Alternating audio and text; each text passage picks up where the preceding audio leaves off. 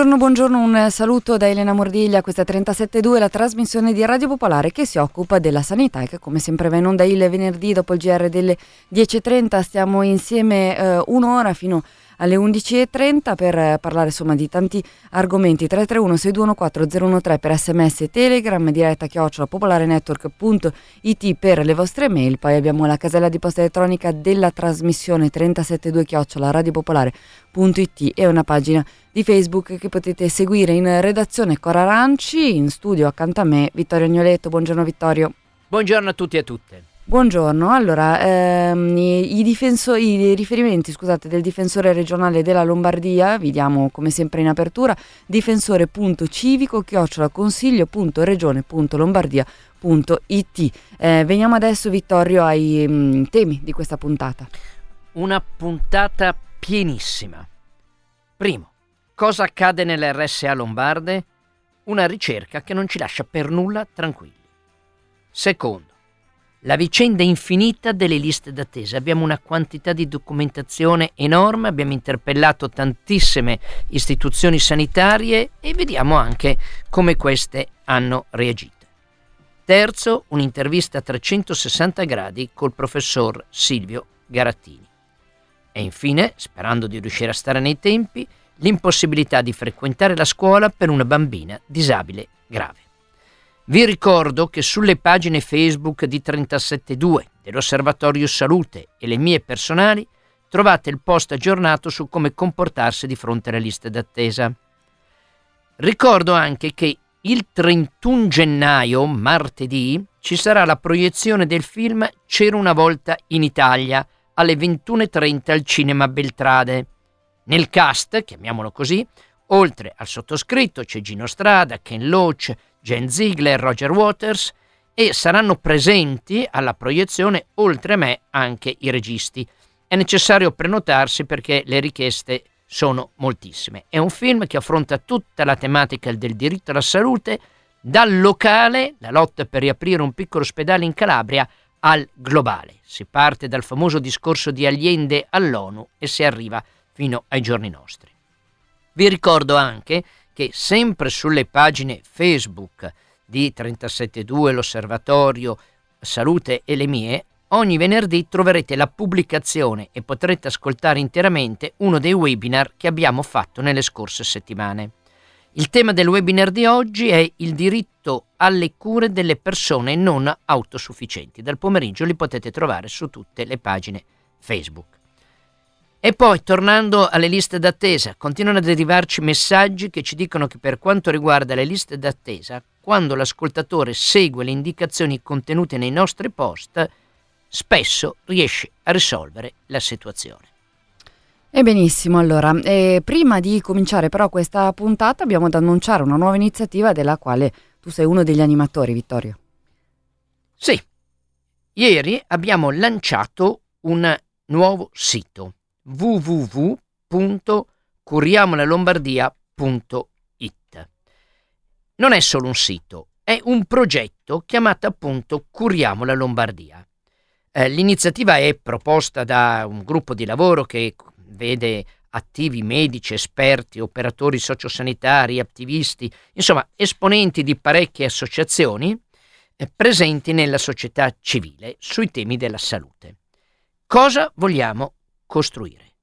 Vogliamo lanciare l'idea di un assessorato ombra alla sanità, che dovrà s- suonare la sveglia al futuro governo regionale chiunque vinca le elezioni.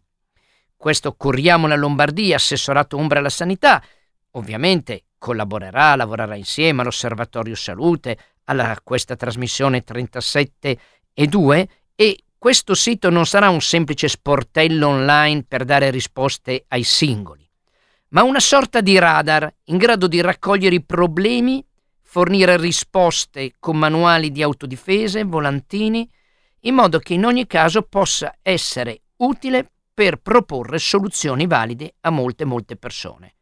Insomma, un luogo dove vorremmo trovare indicazioni e dare indicazioni per esercitare i propri diritti anche quando questi non sono rispettati dalle istituzioni.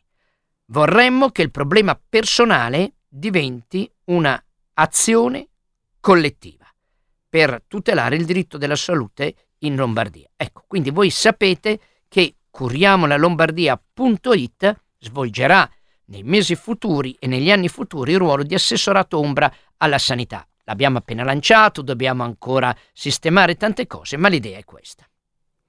E allora cominciamo questa puntata, entriamo nel vivo, andiamo a vedere appunto che cosa accade nelle RSA lombarde e diamo il benvenuto al nostro primo ospite di oggi che è Walter Gelli, segretario del sindacato CUB Confederazione Unitaria di Base. Buongiorno, benvenuto. Buongiorno a voi e vi ringrazio, saluto tutti gli ascoltatori, seguo spesso la vostra trasmissione, è bellissima e ho un gran piacere di poter intervenire. Bene, grazie allora di essere qua con noi. Allora, io provo a riassumere la situazione. Eh, la CUB ha fatto un'indagine eh, su molte, veramente molte RSA sparse sul territorio nazionale e in particolare in Lombardia. Ha trovato tante cose che non funzionano, che lasciano perplesse e ha quindi mandato una lettera a novembre alla prefettura di Milano dicendo a noi risultano tante cose che non funzionano, per favore andate a verificare. La prefettura ha preso sul serio questa segnalazione della CUB e ha invitato l'ATS di Milano a fare a sua volta un'indagine e a rispondere a questi quesiti.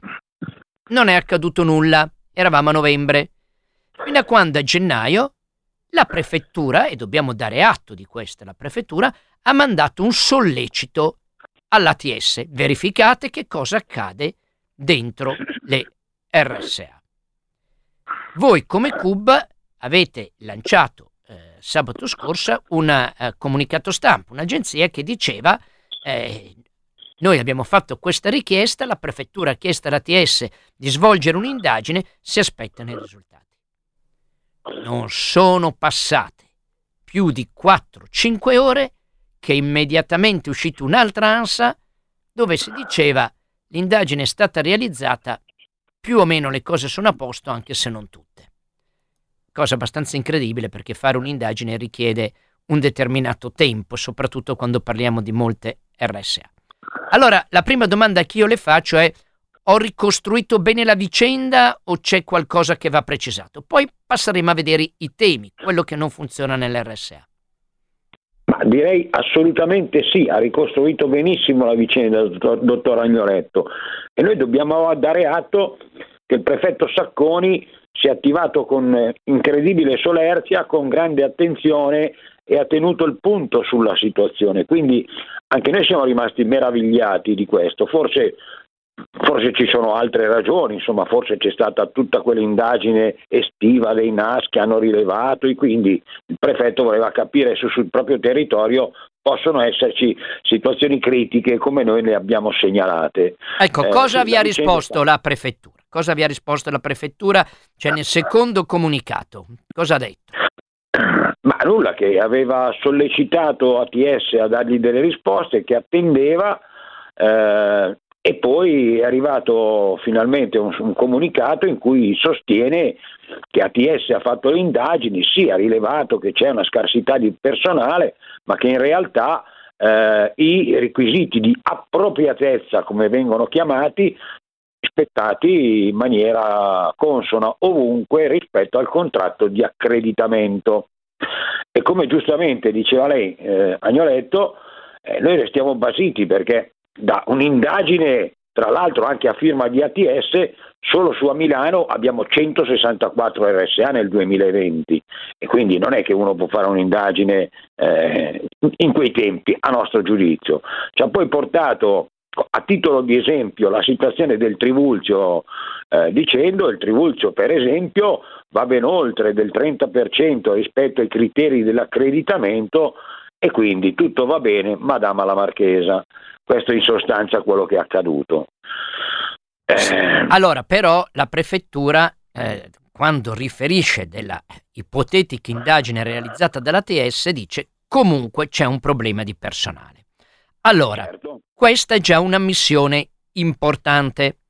Allora adesso certo. io le certo. chiedo di semplificare e farci capire quali sono alcuni aspetti che non funzionano principalmente interno all'RSA. Innanzitutto, come dovrebbe funzionare dentro l'RSA per ogni cittadino che viene ricoverato? Eh, come dovrebbe funzionare? Noi dovremmo essere in grado. Allora, intanto premetto che io eh, non faccio sindacalista così, eh, cioè io sono sindacal- mi occupo di sindacato, ma in realtà ho sempre lavorato nel settore. Eh, sono appartenuto fino all'età della pensione a una delle più importanti realtà sociosanitarie milanesi e, e multiregionali.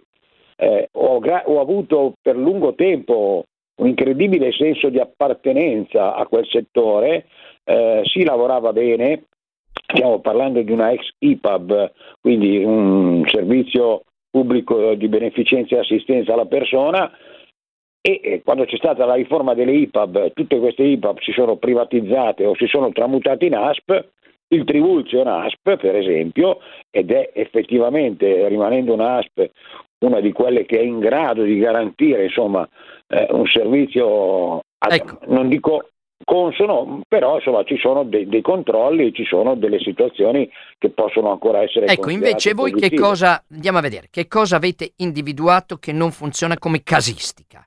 Allora, il personale, personale voi dite, formalmente risultano coperti i turni, però poi invece accade qualcos'altro. Perché? Assu- assolutamente sì perché il criterio dell'accreditamento che prevede la garanzia di un certo numero di minuti settimanali, eh, che sono però coperti in concorso sia dai medici che dagli infermieri, che dai fisioterapisti, che dagli educatori, poi dagli ASA e dagli OS, ovvero tutte quelle figure sanitarie e sociosanitarie che concorrono a formare minutaggio, poi in realtà è devastato dal fatto che quando tu ben hai assunto il personale necessario per poter avere i numeri e i criteri degli accreditamenti, devi garantire l'organizzazione del lavoro.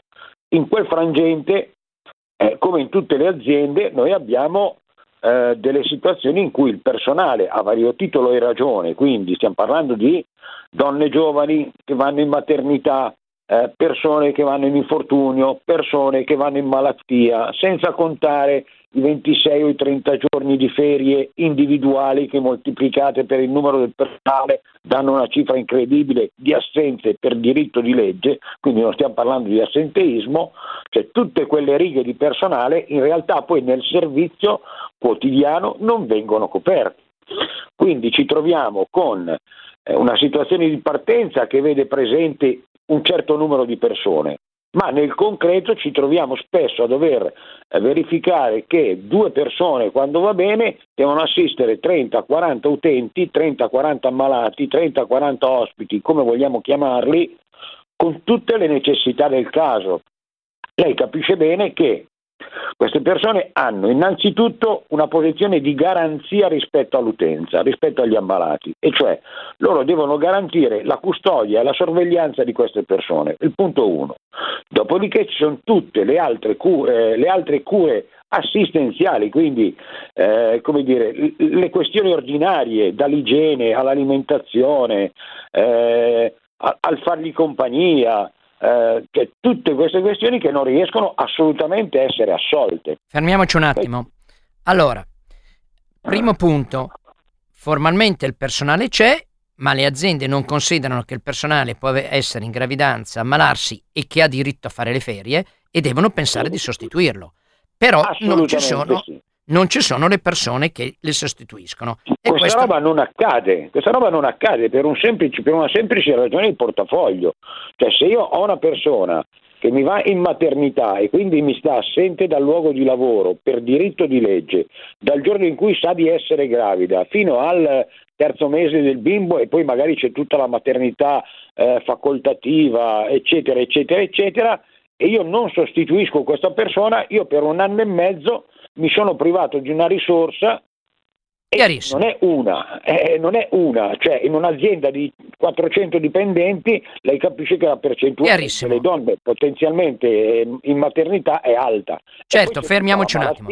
Fermiamoci. C'è tutto l'infortunio, un gatto che si morde la coda. Fermiamoci.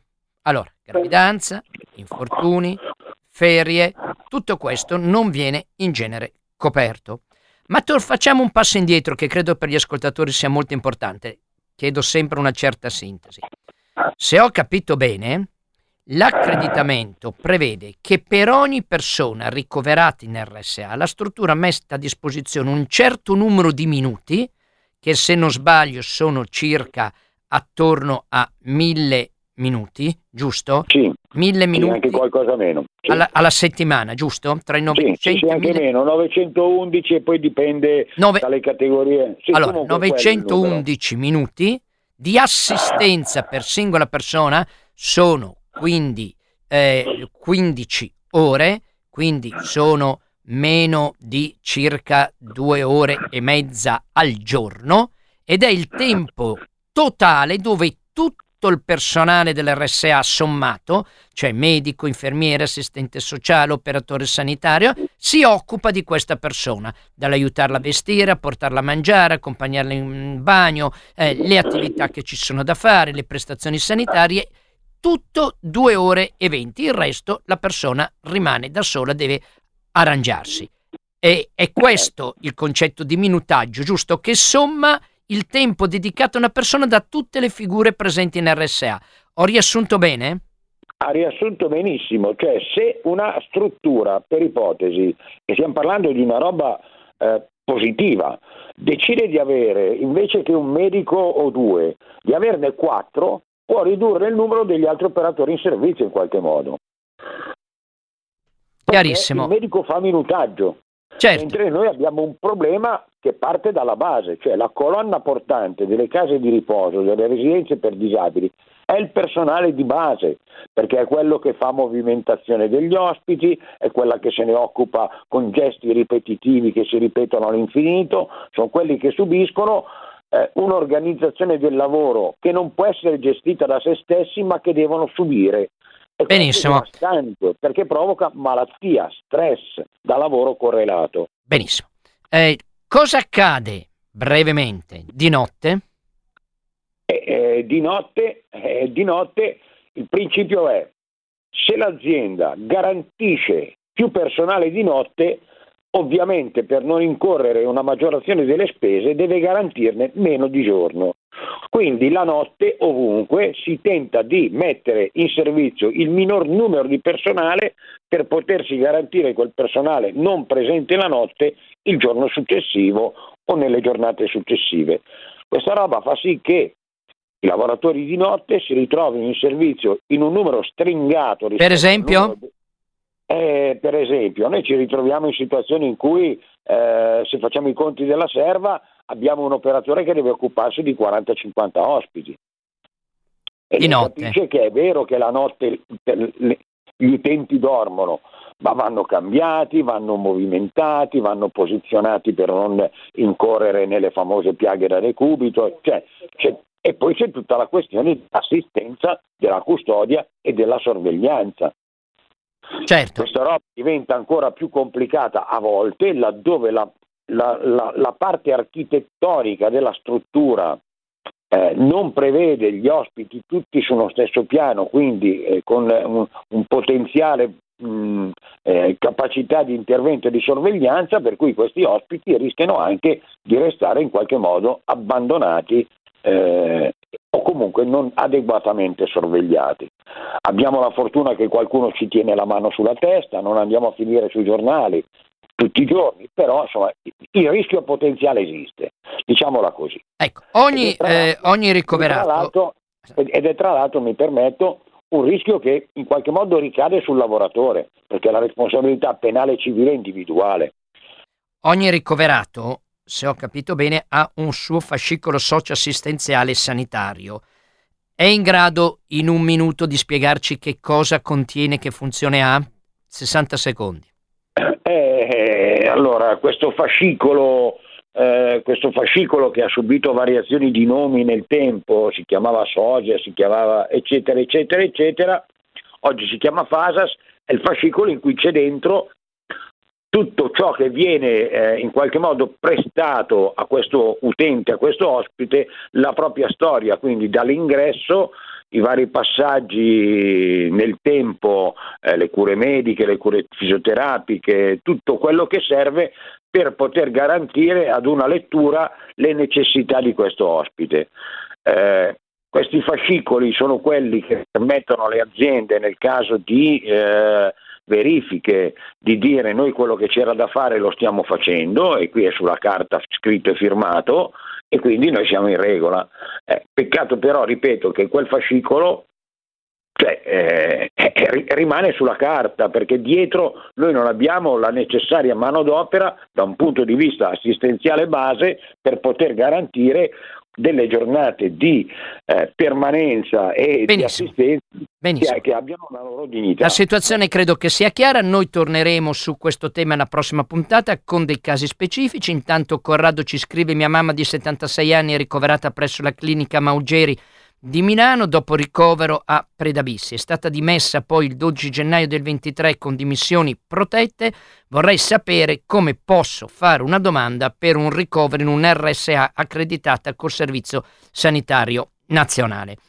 E noi risponderemo a Corrado di contattare direttamente Medicina Democratica che è in grado di dare delle risposte. Ringraziamo ancora il nostro ospite Walter Gelli, segretario del eh, sindacato CUB, Confederazione Unitaria di Base. Ci fermiamo per 54 secondi e poi torniamo con la seconda parte di trasmissione.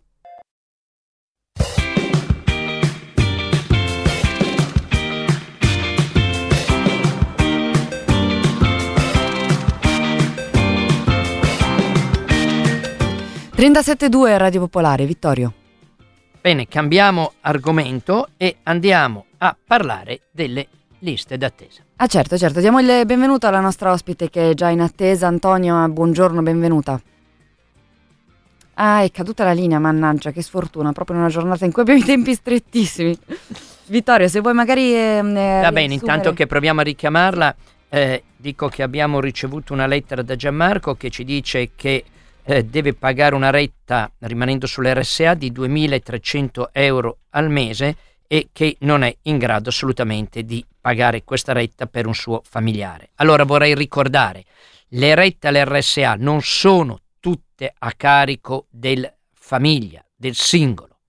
Se una persona viene ricoverata all'RSA la cosa funziona in questo modo una parte della retta viene pagata, deve essere pagata dalla regione ed è tutto quello che riguarda gli aspetti sanitari, che è circa il 50%.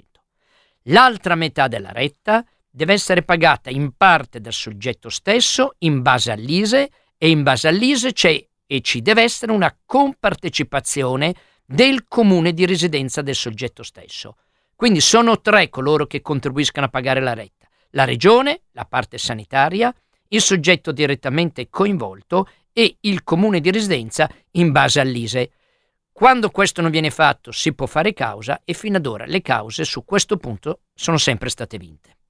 Diamo il benvenuto allora alla nostra ascoltatrice Antonia, buongiorno, benvenuta.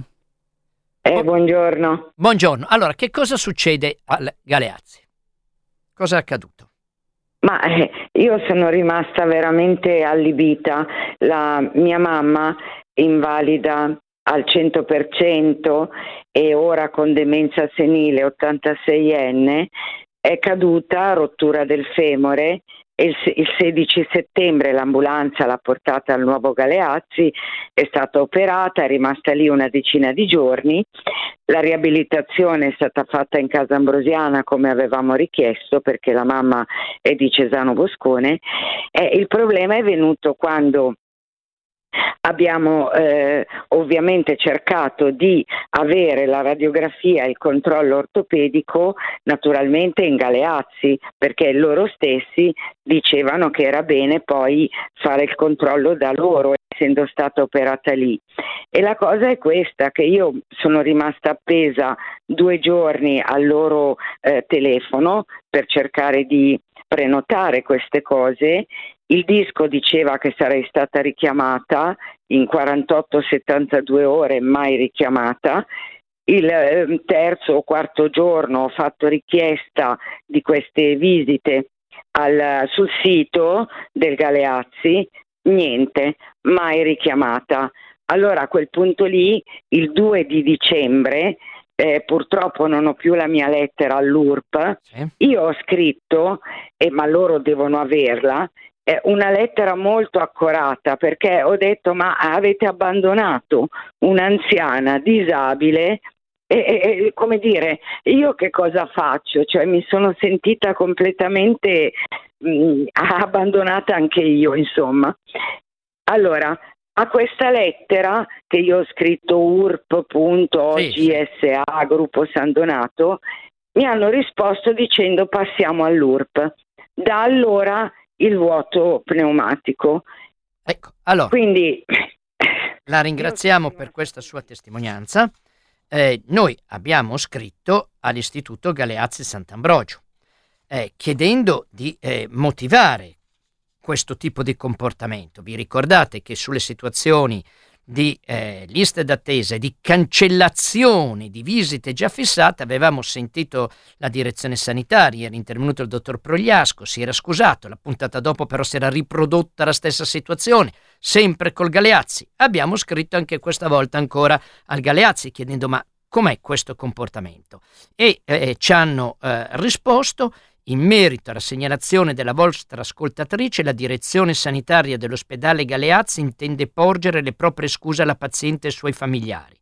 Provvederemo a ottimizzare i servizi di prenotazione URP al fine di poter rispondere in maniera tempestiva alle richieste dei nostri pazienti. La direzione sanitaria dell'ospedale Galeazzi Sant'Ambrogio. Allora, noi ci auguriamo che eh, si facciano vivi, Certo è che non è possibile pensare che noi dobbiamo intervenire ogni volta e poi ci mandano una lettera di scuse. Ma la lettera di scuse non risolve nulla. Lo dico con chiarezza alla direzione sanitaria del Galeazzi perché è un ospedale su cui purtroppo siamo obbligati a tornare in continuazione. Ma non è l'unica testimonianza. No, andiamo a ascoltare subito un'altra testimonianza e poi vediamo cosa è successo. Benvenuto signor Dario, nostro ascoltatore. Sì, buongiorno a tutti. Anche lei ci ha scritto per raccontare eh, di difficoltà di prenotazione. Cosa è successo? Allora, io sono in cura presso il laboratorio TAO dell'ospedale di Lodi dal 2019 con visite eh, annuali non c'è stato nessun problema dal 2019 al 2020, 2021 fino al giugno del 2022 quando ho fatto la, l'ultima visita praticamente e mi hanno detto che per il 22 sarebbe stata da fare eh, dopo sei mesi invece dopo un anno per disposizioni regionali non meglio chiarite. Ho prenotato regolarmente quindi nel giugno 22 per il dicembre del 22, ho fatto la, la visita e come tutte le volte sono andato allo sportello dell'ospedale di Lodi per eh, fare la prenotazione a un anno dopo, quindi dicembre 2023. Mi hanno detto che i primi posti liberi sarebbero stati a marzo 2024, dicendomi però di telefonare inizio anno, quindi inizio 2023, perché sarebbe stata aperta un'altra agenda. Ho telefonato inizio 23, quindi l'11 gennaio più o meno, eh, all'ambulatorio, mi hanno detto che non sapevano nulla di questa agenda, hanno detto possiamo provare a passarle il day hospital, perché probabilmente loro ne sanno qualcosa. Mi hanno passato il day hospital e anche al day hospital però non ne sanno assolutamente niente di questa fantomatica nuova agenda.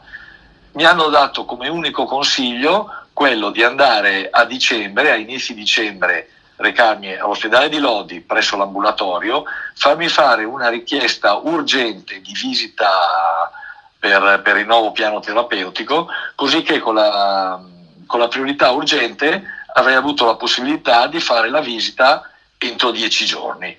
Questo è tutto quello che, che mi hanno proposto. Cioè sarebbero in grado di eh, darle la visita con l'urgenza a ridosso e non di prenotarla con ben un anno di anticipo sostanzialmente. Esatto, Esatto. Quindi lei dovrebbe sostanzialmente recarsi in ospedale due volte, una prima per farsi fare questa impegnativa urgente e una seconda poi per fare effettivamente la visita. Eh certo, è quello che mi hanno proposto. Io infatti tra l'altro siccome abito a una trentina di chilometri da, da Lodi non mi è molto, molto, comodo e poi non lo trovo logico andare lì solo per, per trovare questo escamotage perché loro hanno dei problemi di agenda. Cioè, è una cosa assurda. Grazie signor Dario. Niente, Arrivederci, buon lavoro. Anche in questo caso abbiamo scritto alla SST di Lodi, ci ha risposto questa mattina. Rivolgiamo alla Signore le nostre più sentite scuse e un ringraziamento per averci segnalato una situazione che ci ha consentito di ribadire le disposizioni impartite affinché la criticità venga risolta in maniera strutturale e per tutti i pazienti, cioè la presa in carico con prenotazione dei controlli obbligatoriamente in capo alla specialista prescrittore in collaborazione con il CUP. È nostra priorità facilitare l'accesso ai nostri servizi ai pazienti in generale, ma soprattutto ai pazienti cronici di cui si conosce il percorso di presa in carico comprensivo di controlli, terapie e visite specialistiche. Quindi non solo è possibile, ma necessario evitare i nostri assistiti inutili lungaggini burocratiche e disagi che possono trovare soluzione in un'assistenza programmata dai singoli servizi che sollevino pertanto il paziente cronico dall'incombenza di prenotarsi controlli successivi. Il signor XY verrà contattato dall'ambulatorio di ematologia per programmare i controlli necessari entro dicembre 23, avendo provveduto ad adeguare le agende per accogliere entro i termini cont- i controlli per tutti i pazienti. Allora, nel frattempo, mentre siamo in trasmissione, Cora mi manda un messaggio dicendo che il signore è stato chiamato stamattina dalla SST di Lodi. Dovremmo essere contenti? No, scusate, permettetemi. Siamo indignati. Non è possibile, e questo è il secondo caso stamattina, ne abbiamo un terzo di cui parleremo settimana ventura per questioni di tempo. Non è possibile che ogni volta noi dobbiamo intervenire, segnalare il caso, a quel punto arriva la lettera di scuse e la situazione si sblocca. Ma non è che tutti possono far telefonare o scrivere da Radio Popolare. E se si sblocca vuol dire che allora lo spazio c'era. E poi permettetemi, la responsabilità è mia di quello che dico, io mi sento preso in giro. Quando le ST rispondono, vi ringraziamo per averci segnalato una situazione che non funzionava, non conoscevamo. Ma come non conoscete? Avete bisogno che interveniamo noi per dirvi che avete delle liste d'attesa lunghissime? che sia l'Odi, che sia il Galeazzi, che siano tante altre strutture.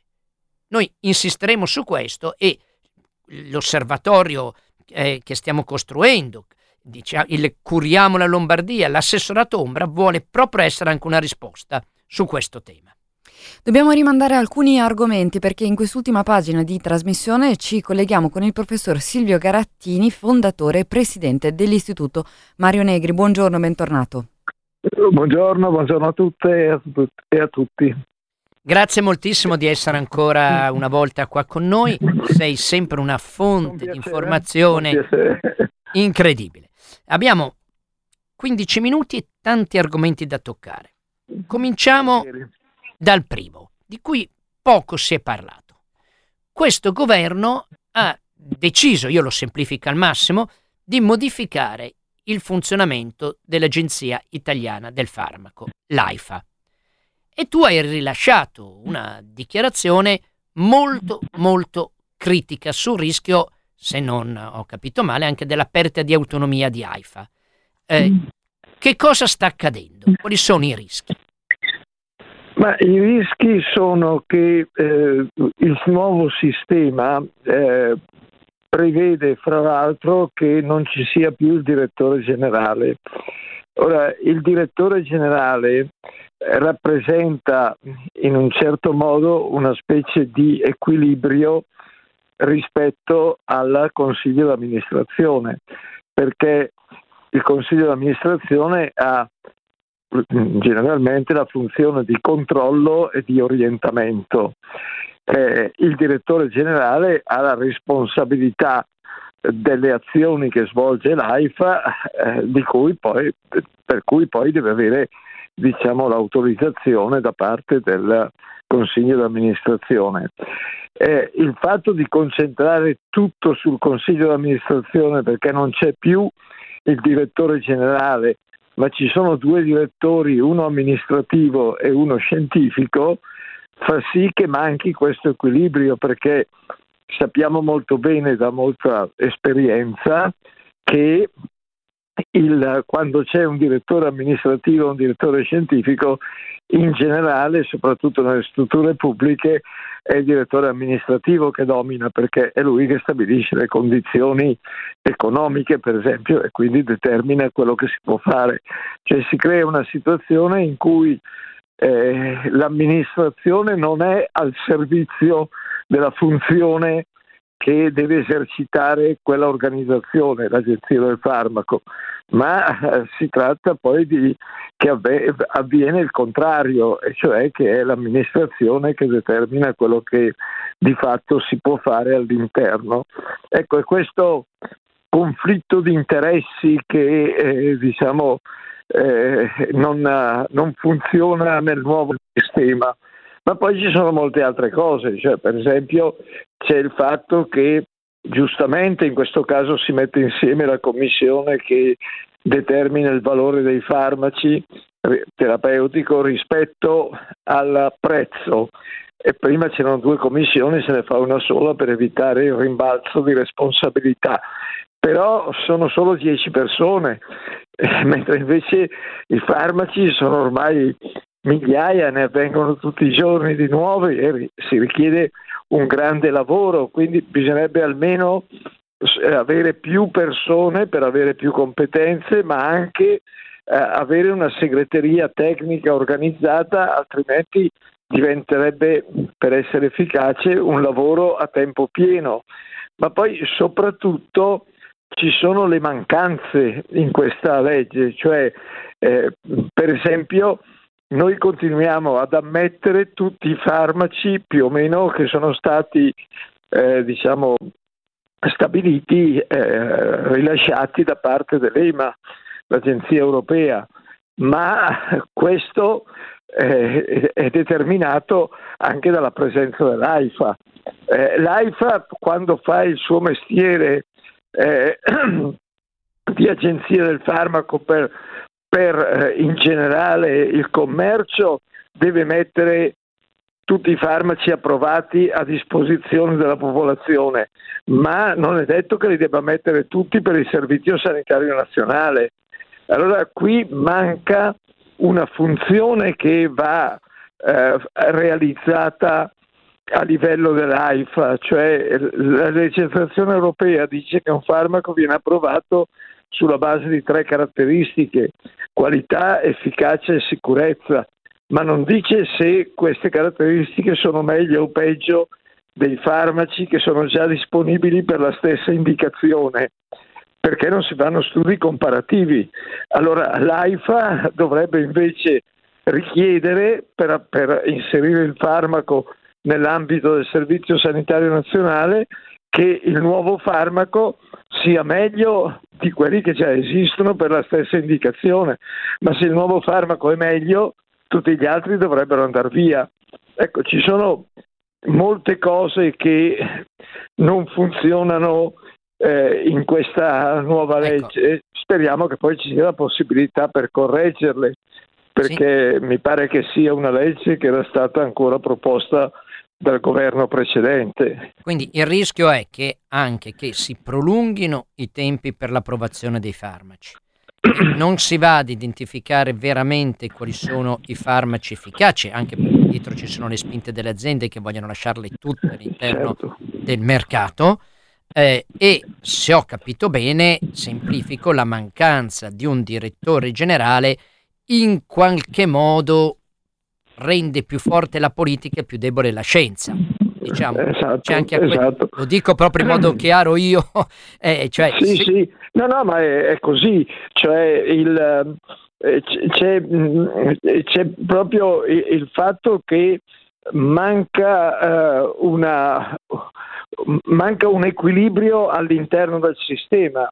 Eh, non, non, c'è dubbio su questo. Certo. Poi manca un'altra cosa, eh, nel, mm, nell'ambito della legge, cioè che era anche un'occasione, ma ripeto, una legge che eh, non è stata fatta interamente, credo, da questo governo, eh, manca il, il, fatto della revisione del prontuario, cioè è dal 1993 che non si fa una revisione del prontuario, quindi in questo periodo presente tante cose, sono presenti tante cose che sono diventate inutili, eh, sono presenti ecco. farmaci che hanno le stesse funzioni e che costano in modo diverso perché nel tempo si sono accumulati, quindi insomma c'è un grande lavoro da fare, non possiamo continuare a spendere 22 miliardi all'anno per eh, farmaci, cioè abbiamo, che rappresentano poi il 17%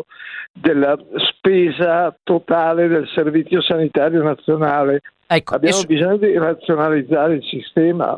Ecco, e questo ovviamente ha a che fare col fatto che si vanno a toccare interessi anche molto molto forti. E qui passiamo al secondo punto degli argomenti che vorremmo trattare con te, e cioè c'è l'allarme sul fatto che mancano diversi farmaci e che la gente non li trova nelle farmacie. A noi è stato segnalato per esempio la mancanza del Depakin, mancanza di antipiletici e via dicendo. A cosa è dovuto e cosa si può fare per ovviare a questo? Perché la mancanza di farmaci crea poi giustamente un allarme sociale. Ma ci sono parecchi casi e questa secondo me è un'occasione perché ci sta un po' di polemica e anche un'occasione per chiarire i problemi. Eh, una ragione è certamente il fatto che di fronte agli, alla, alla, alla, situazione che si è creata, e cioè la presenza dell'influenza, la presenza ancora del Covid, eccetera, c'è stato un accaparramento eh, di farmaci da parte della gente e quindi questo eh, comporta naturalmente una diminuzione rispetto alla produzione di quello che è presente. Eh, c'è un secondo aspetto che è rappresentato dal fatto che in realtà manca il farmaco che ha il nome di fantasia, ma ci sono eh, i generici e quindi uno non è necessario che utilizzi eh, necessariamente il farmaco col nome di fantasia. I, I, generici hanno esattamente lo stesso tipo di attività.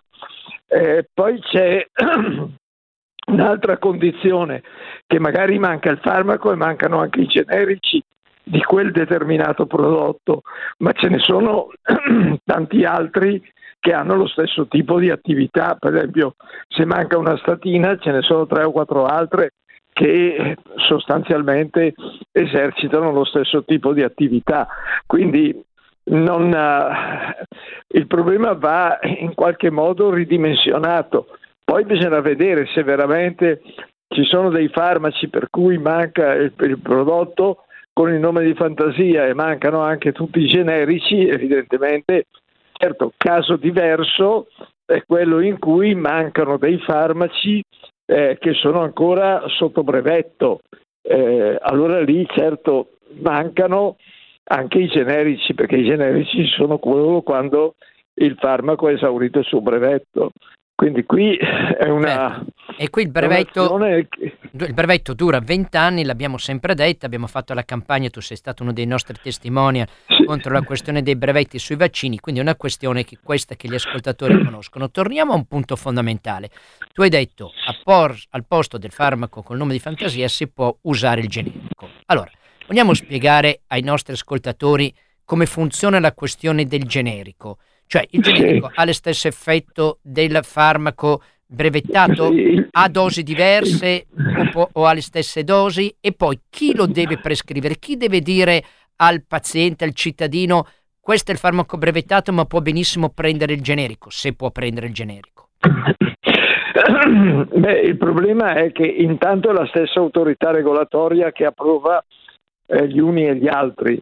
Eh, I generici compaiono quando è finito il brevetto e quello che devono dimostrare è di avere eh, una dopo, somministrazione eh, concentrazioni ematiche che sono statisticamente sovrapponibili a quelle del prodotto di riferimento, cioè il prodotto col nome di fantasia. Quindi se il, la concentrazione ematica è uguale, è difficile pensare che ci siano attività differenti. Quindi si può affermare con buona certezza che il farmaco generico è sostanzialmente uguale al farmaco eh, di riferimento, quindi non ci sono assolutamente delle differenze.